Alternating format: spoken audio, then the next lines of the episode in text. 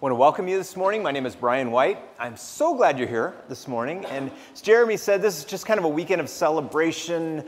Um, Friday night, we had a, um, our fundraiser for the youth. Um, every year, our junior class, and, and we kind of combine that since COVID right now, our junior and senior class uh, go down to Honduras and we've been working in Honduras for quite some time, and we work very long term in mountain villages. It's an amazing experience, and it's such a pivotal time in our young person's lives.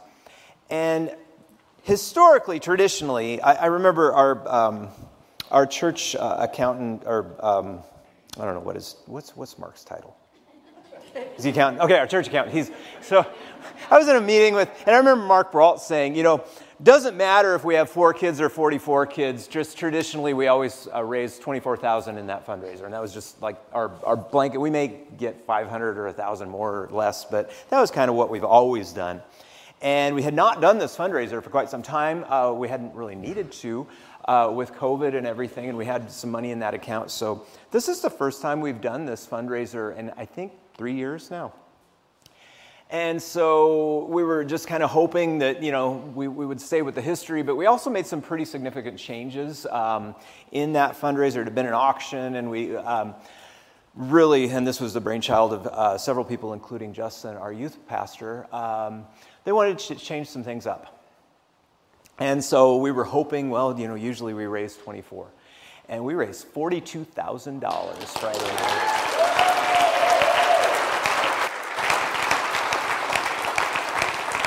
That was amazing, $42,000. Uh, so many people were working behind the scenes on so many levels, uh, particularly our kids. It was really neat. All of the kids came by to every single table, and we got to talk with them about their expectations regarding the trip, and uh, it, was, it was a phenomenal evening. Thank you all so much uh, for your support on that. Um, yesterday, we, we celebrated the life of, of Brett Soike, and um, our, our prayers are just with the Soike family. Uh, it's been quite a journey, and we love them very much. So, we've been focusing on the disciples' journey uh, in the Gospel of Mark for the last several weeks as we're preparing for Easter. And last week, I you know, really wanted to hit, we saw Jesus heal a blind man and a deaf man, and all the while, Mark was, in, in the narrative, he was weaving the, the, the this deaf man and this blind man and their healing were, kind of highlighting the deafness and the blindness of the disciples, is the point. Because all the while, Jesus has been sowing the seeds of the kingdom right in front of them, and they just can't hear it. They can't see it. They're, they're just. And then he'd go in private and he would explain it all to the disciples. But even then, they just didn't really get it. They were deaf and blind to what was going on right in front of them. And then we ended last week, if you remember, with a story of a, a blind man. It was a little bit different, who um, at first was partially healed. And Jesus had prayed on him, and he asked him, What do you see? And he said, Well, I kind of see images and shapes, but it's like trees walking around. And then Jesus laid his hands on him again, and the man could see. And it was kind of like Mark was telling us that the disciples, they, they kind of see what's going on. Their eyes are kind of opened, but they just see these shapes walking around, kind of like trees walking around, rather than a very clear vision of what God is doing in front of them. That is, the Messiah is standing right in front of them. And our hope is in the power of Jesus to ultimately heal the blind, heal the deaf. So the question we have at this point as we read through Mark, will Jesus will Jesus heal the blindness of the disciples?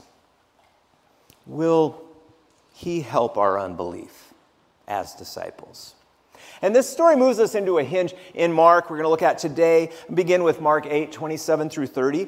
Jesus went on with his disciples to the village of Caesarea Philippi, and on the way, he asked his disciples, Who do people say I am? And they answered John the Baptist, others Elijah, still others one of the prophets. And he asked, But who do you say I am? And Peter answered, You are the Messiah. And he sternly ordered them not to tell anyone.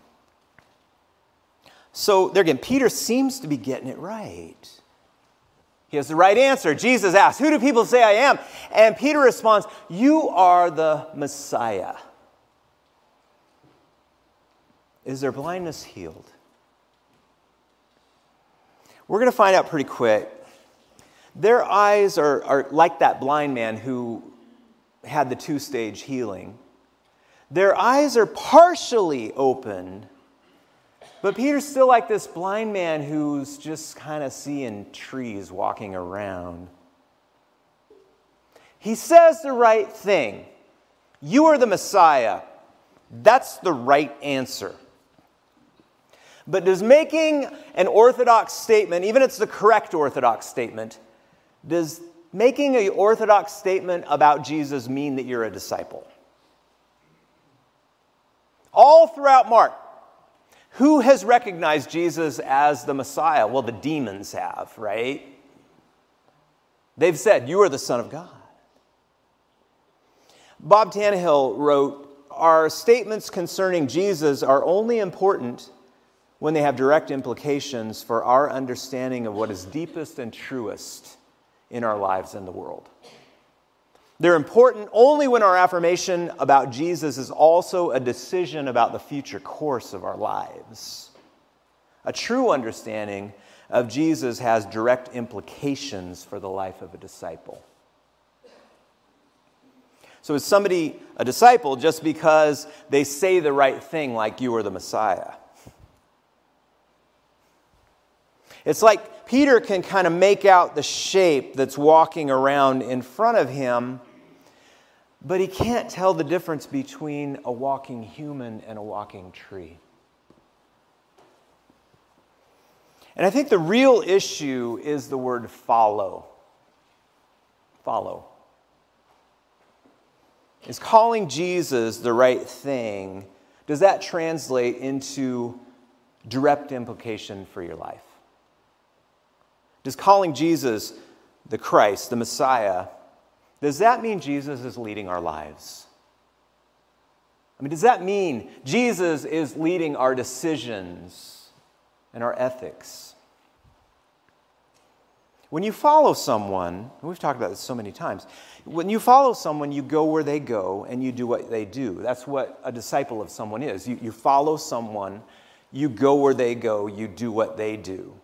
That's what it means to be someone's disciple. And so often, you know, we whittle that down into, well, I have my Jesus in my heart, but it doesn't translate into our actions. But now, what if you're willing, or you're following a man who willingly goes to the cross and gives himself for others? He didn't really mean that we're supposed to follow him into suffering, right? He didn't really mean we're supposed to follow him to the cross, right? What do you do with that? You just kind of pretend that you're seeing a shape in front of you moving and you say, Well, I have Jesus in my heart. Is that following?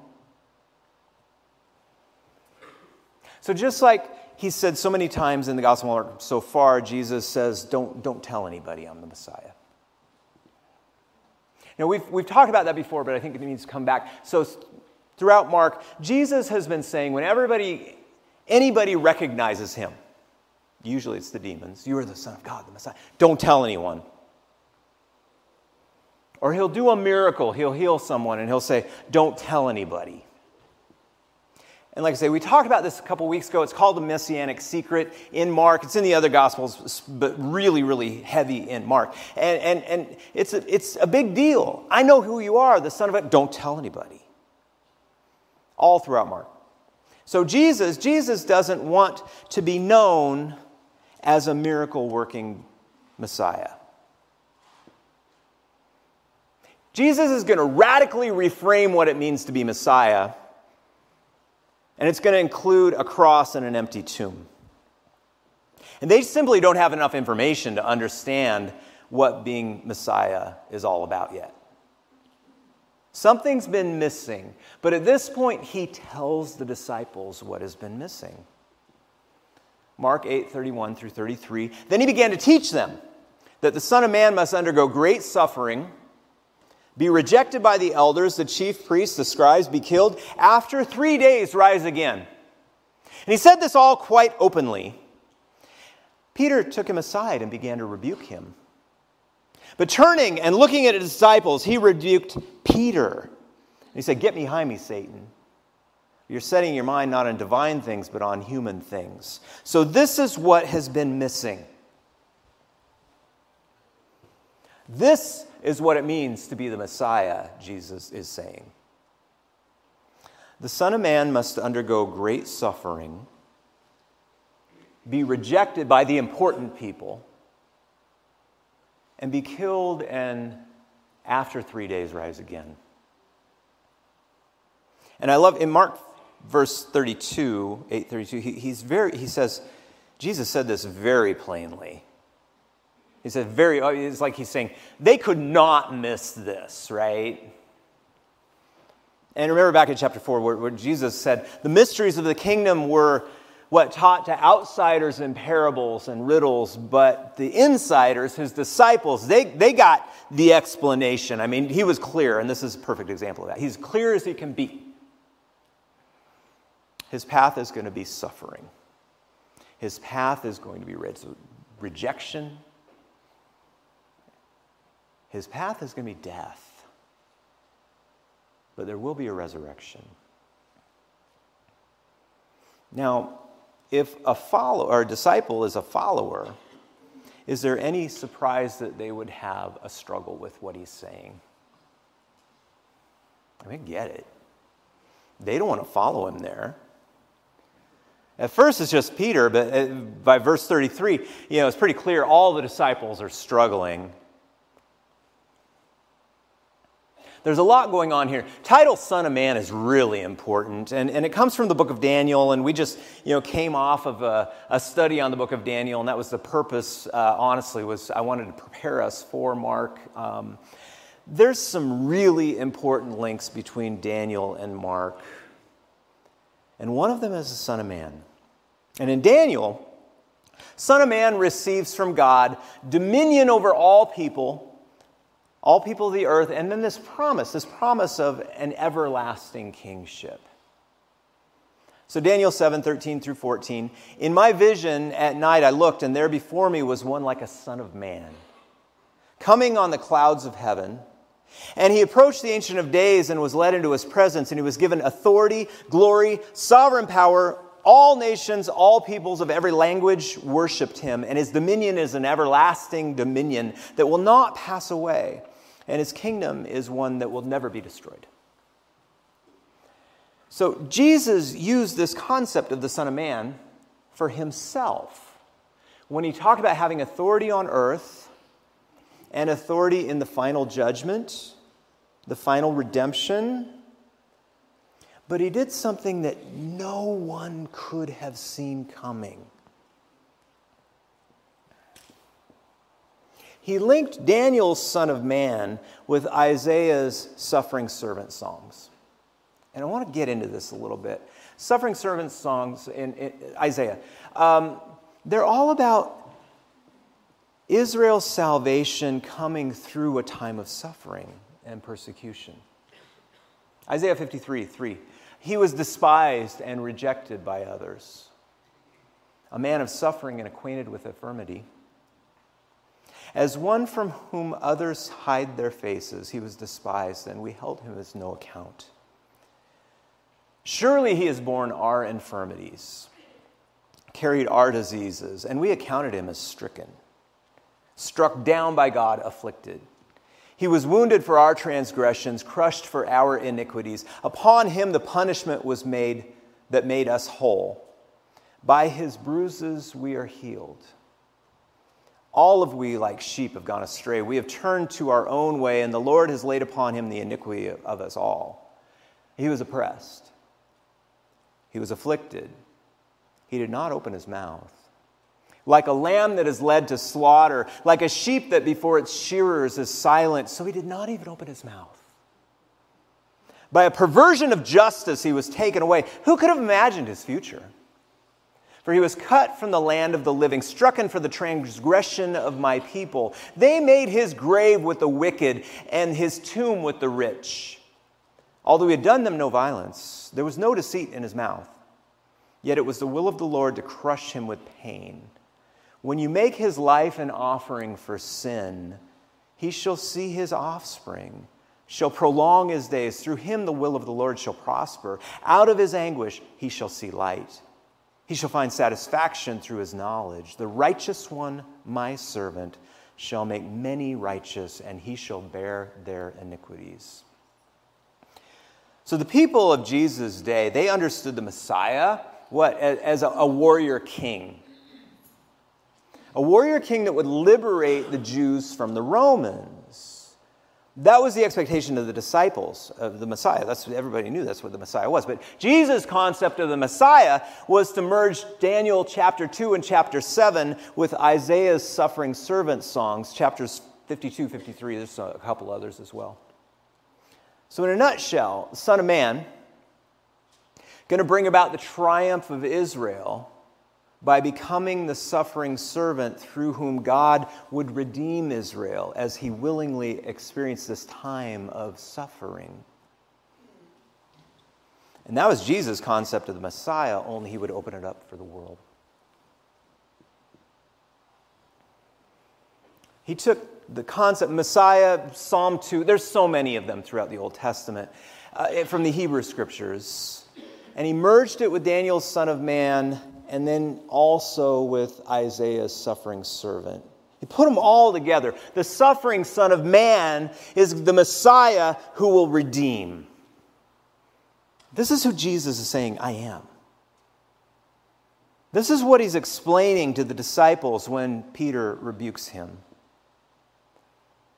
He is the suffering Son of Man. But Peter didn't want to hear that right? Peter, he rebukes Jesus. This does not match my understanding of Messiah. I mean, Son of Man, suffering servant, those are three different things. They're, the Messiah isn't supposed to suffer. Peter and the other disciples, they, they don't want to follow the path of suffering.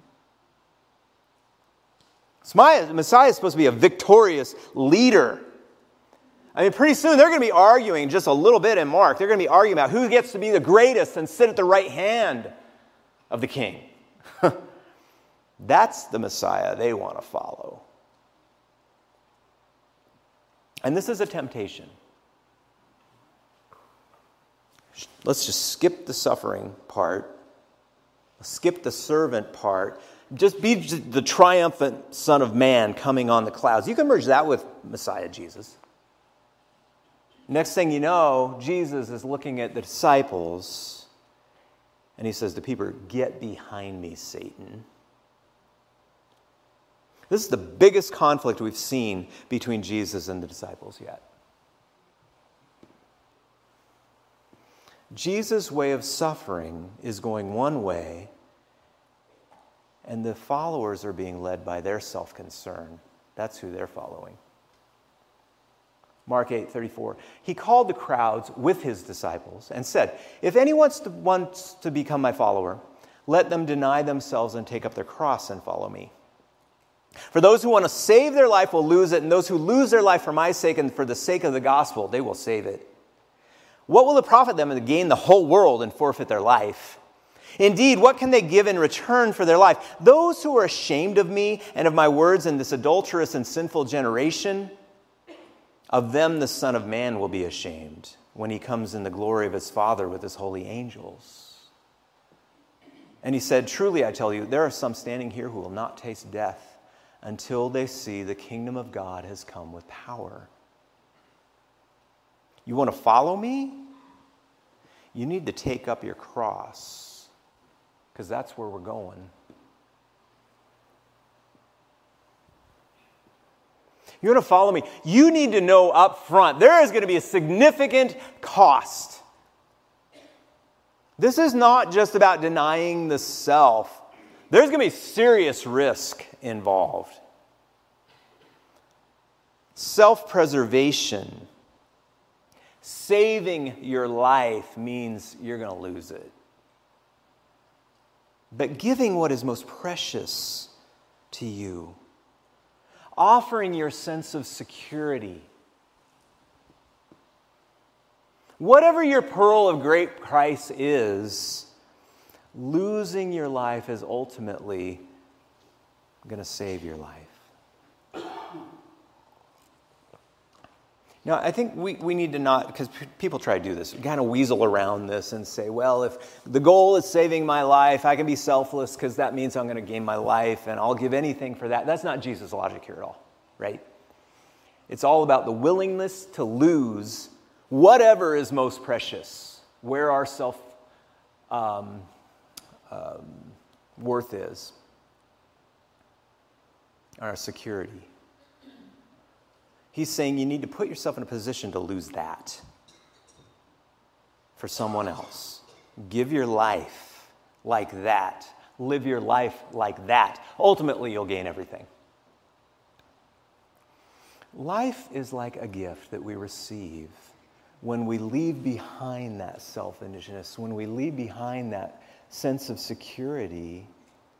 Follow me, Jesus saying, into self denial Follow me into suffering, follow me into death, then you'll receive life. And there's a huge conflict. And as we progress from Mark, we're going to find this is exactly what happens to Jesus. I mean, he's describing his, his path. But the disciples, they haven't got there yet. That's why they can't even understand what Jesus is trying to explain. There is no way they can understand what he is saying at this point. The resurrection is what the kingdom of God coming on power means. And the cross is all about the self denial and the suffering and losing the life. But it's the path to the resurrection. The kingdom of God coming with power, saving life. I mean, suffering of cross, victory of the resurrection, they are completely linked. You cannot separate them from one another. The move from the cross to the resurrection is all about losing life to gain life, which is what Jesus is talking about when he talks about the, the suffering Son of Man. This is what he means by Messiah. We'll come back to this. Chapter 9, 2 8. Six days later, Jesus took with him Peter, James, and John and led them up a mountain high apart by themselves, and he was transfigured. His clothes became a dazzling white, such as no one on earth could bleach. And there appeared Elijah with Moses, and they were talking with Jesus. And Peter said to Jesus, Rabbi, it's good for us to be here. Let us make three dwellings one for you, one for Moses, one for Elijah. He did not know what to say, for they were terrified. Then a cloud overshadowed them. From the cloud there came a voice This is my son, the beloved. Listen to him. And suddenly, when they looked around, they saw no one anymore, only Jesus. So Jesus takes the in group of the in group out of the disciples. The, the, this is the big three Peter, James, and John. They're as in group as you can get. They go up a mountain and they see Jesus sh- just shimmering, right? Mark says his clothes are whiter than anybody could ever bleach them. And then they see Elijah and Moses. And in Greek, it says, uh, Peter says, let's, let's put up three tents. Three tents. And then this cloud comes and surrounds them, and God's voice comes from the cloud This is my son, the beloved, listen to him. Now, Mark didn't record Jesus saying anything on the mountain, so when God's voice says, listen to him, he means listen to what he just said about being the suffering Son of Man. And that's exactly what they're going to talk about when they start going down the mountain. I love the story of the Transfiguration. So it's a point in Mark where the veil between heaven and earth gets so thin it disappears. And they can see this, this greater reality very clearly. Again, there's Daniel stuff here, but we don't have time for that. So Elijah met God on the mountaintop, right? First Kings. Moses met God on the mountaintop, Exodus. If you remember, Moses' face was shining in Exodus 24 or 34 when he saw God. And Elijah heard the still small voice of God up on the mountain. But that's not all, because in Exodus 40, the divine presence was in the cloud. when they decided, when they dedicated the temple, 1 Kings 8, the cloud filled the temple. God's presence was in the cloud. We talked about this over the last several weeks, but it's so important. In the wilderness in Exodus, God dwelled with his people in the tents, the tabernacles, until 1 Kings 8, when they dedicated the temple. And God's presence filled the temple in a cloud as Solomon prayed the prayer of dedication.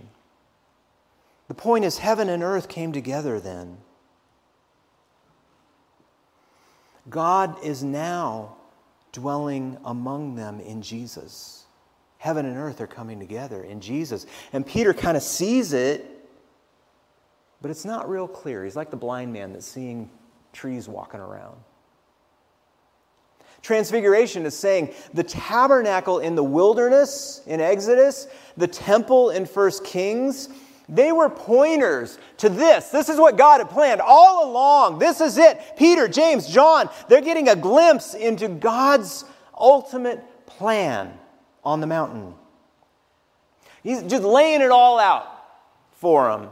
Jesus is my son. Jesus is the true temple. Jesus is my dwelling place among people. I am tabernacling among you. Listen to him. Mark 9. As they were coming down the mountain, he ordered them to tell no one what they had seen until after the Son of Man had risen from the dead. So they kept them out of themselves, questioning what is this rising from the dead could mean. Then they asked, Why do the scribes and say Elijah must come first? And he said, Elijah is indeed coming first to restore all things. How then is it written about the Son of Man? That he is to go through many sufferings and be treated with contempt? But I tell you, Elijah has come, and they did to him whatever they pleased, as it is written.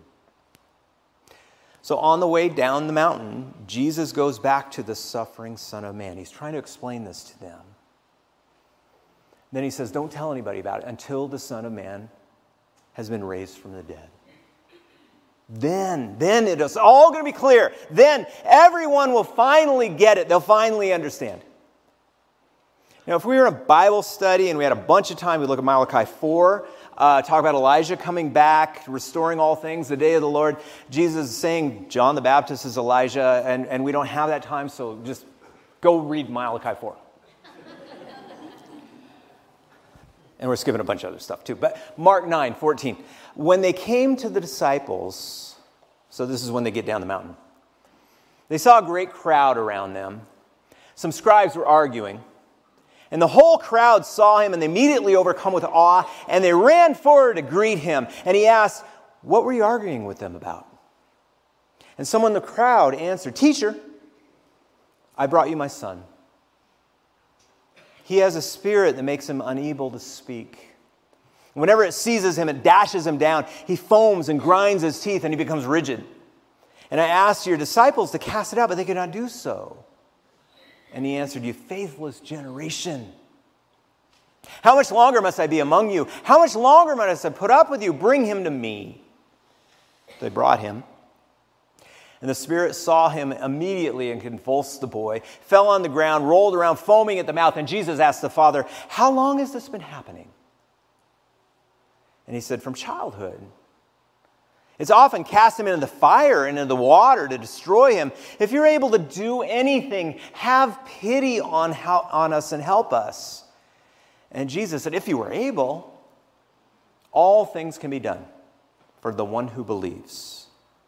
And immediately the father of the child cried, I believe, help my unbelief. Jesus saw the crowd coming together. He rebuked the unclean spirit, saying, you spirit that keeps this boy from speaking and hearing, I command you, come out of him. Never enter him again. After crying out, convulsing terribly, it came out. The boy was like a corpse, so that most of them said, He's dead. But Jesus took him by the hand, lifted him up, and he was able to stand. Can, can you hear the echoes of Jairus' daughter we talked about two weeks ago? When he had entered the house, his disciple asked him privately, Why couldn't we cast him out? And Jesus said, This kind can only come out through prayer. So you remember what happened to Moses when he came down from the mountain and he found the Hebrews what they were worshiping that golden calf? It's not that bad. But the 12, when Jesus comes down the mountain, well, 10 cause, or 9 because he's got three. That's a story problem. he comes down the mountain and he finds his disciples. They aren't able to heal this boy possessed. And, and he had given them the power to do this before, right? I mean, they had done this before. It's not like they couldn't do it. But the disciples, and he's so frustrated. How long must I put up with you? And then he says, This kind can only be driven out through prayer. Jesus is going to say in Mark chapter 11, faith is the key to prayer. Faith is the key to prayer. I don't think Jesus is saying they didn't pray. I mean, he has modeled that for them. I do think he's saying the issue is a lack of faith on their part. Because it's faith that makes prayer effective. And that's what Jesus and the boy's father talk about is faith, right? Lord, I believe, help my unbelief. I mean, that's a pretty direct, heartfelt prayer. And it has to do with faith. Help my unbelief. Once again, a nameless character in Mark is contrasting the faith of the disciples. This boy's dad is a model of faith. They just don't have it. I mean, these guys, they have the inside track, but they just see trees walking around still, right? But I think there's more going on. Luke tells us, Luke in, in Luke's gospel, Jesus goes up the mountain and he's transfigured as he prays. In that moment, as he prayed, heaven and earth came together. Something happened. The disciples got a glimpse, but they were only able to peer through the veil and see to the other side. Totally Daniel. And what did they see? They saw Moses and Elijah. God was bringing the law, Moses, the prophets, Elijah together right in front of them.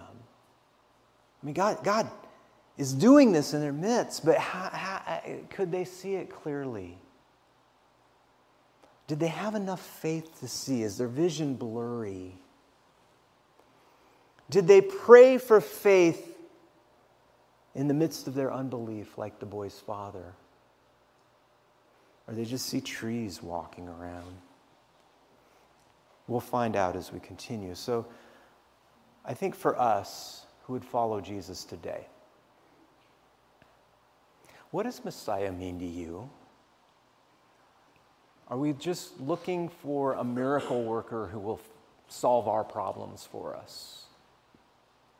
Or do we invite him into our, our dead spots and offer those for a resurrection? Are we just here to say the right words? Are we just here to look the right way? Is it about presentation? Or is it about a real, authentic faith? that actually forms our decisions, that informs our ethics, our behavior. And what if we are called to a dramatic life change? Do we follow? What happens if Jesus' path means rejection and suffering? I mean, if it costs us something do we follow? And what about when that path of Jesus means we need to leave our source of security behind? What do we do? We just pretend we just kind of see trees walking around and I just say the right thing? Or do I pray, Lord, help my unbelief?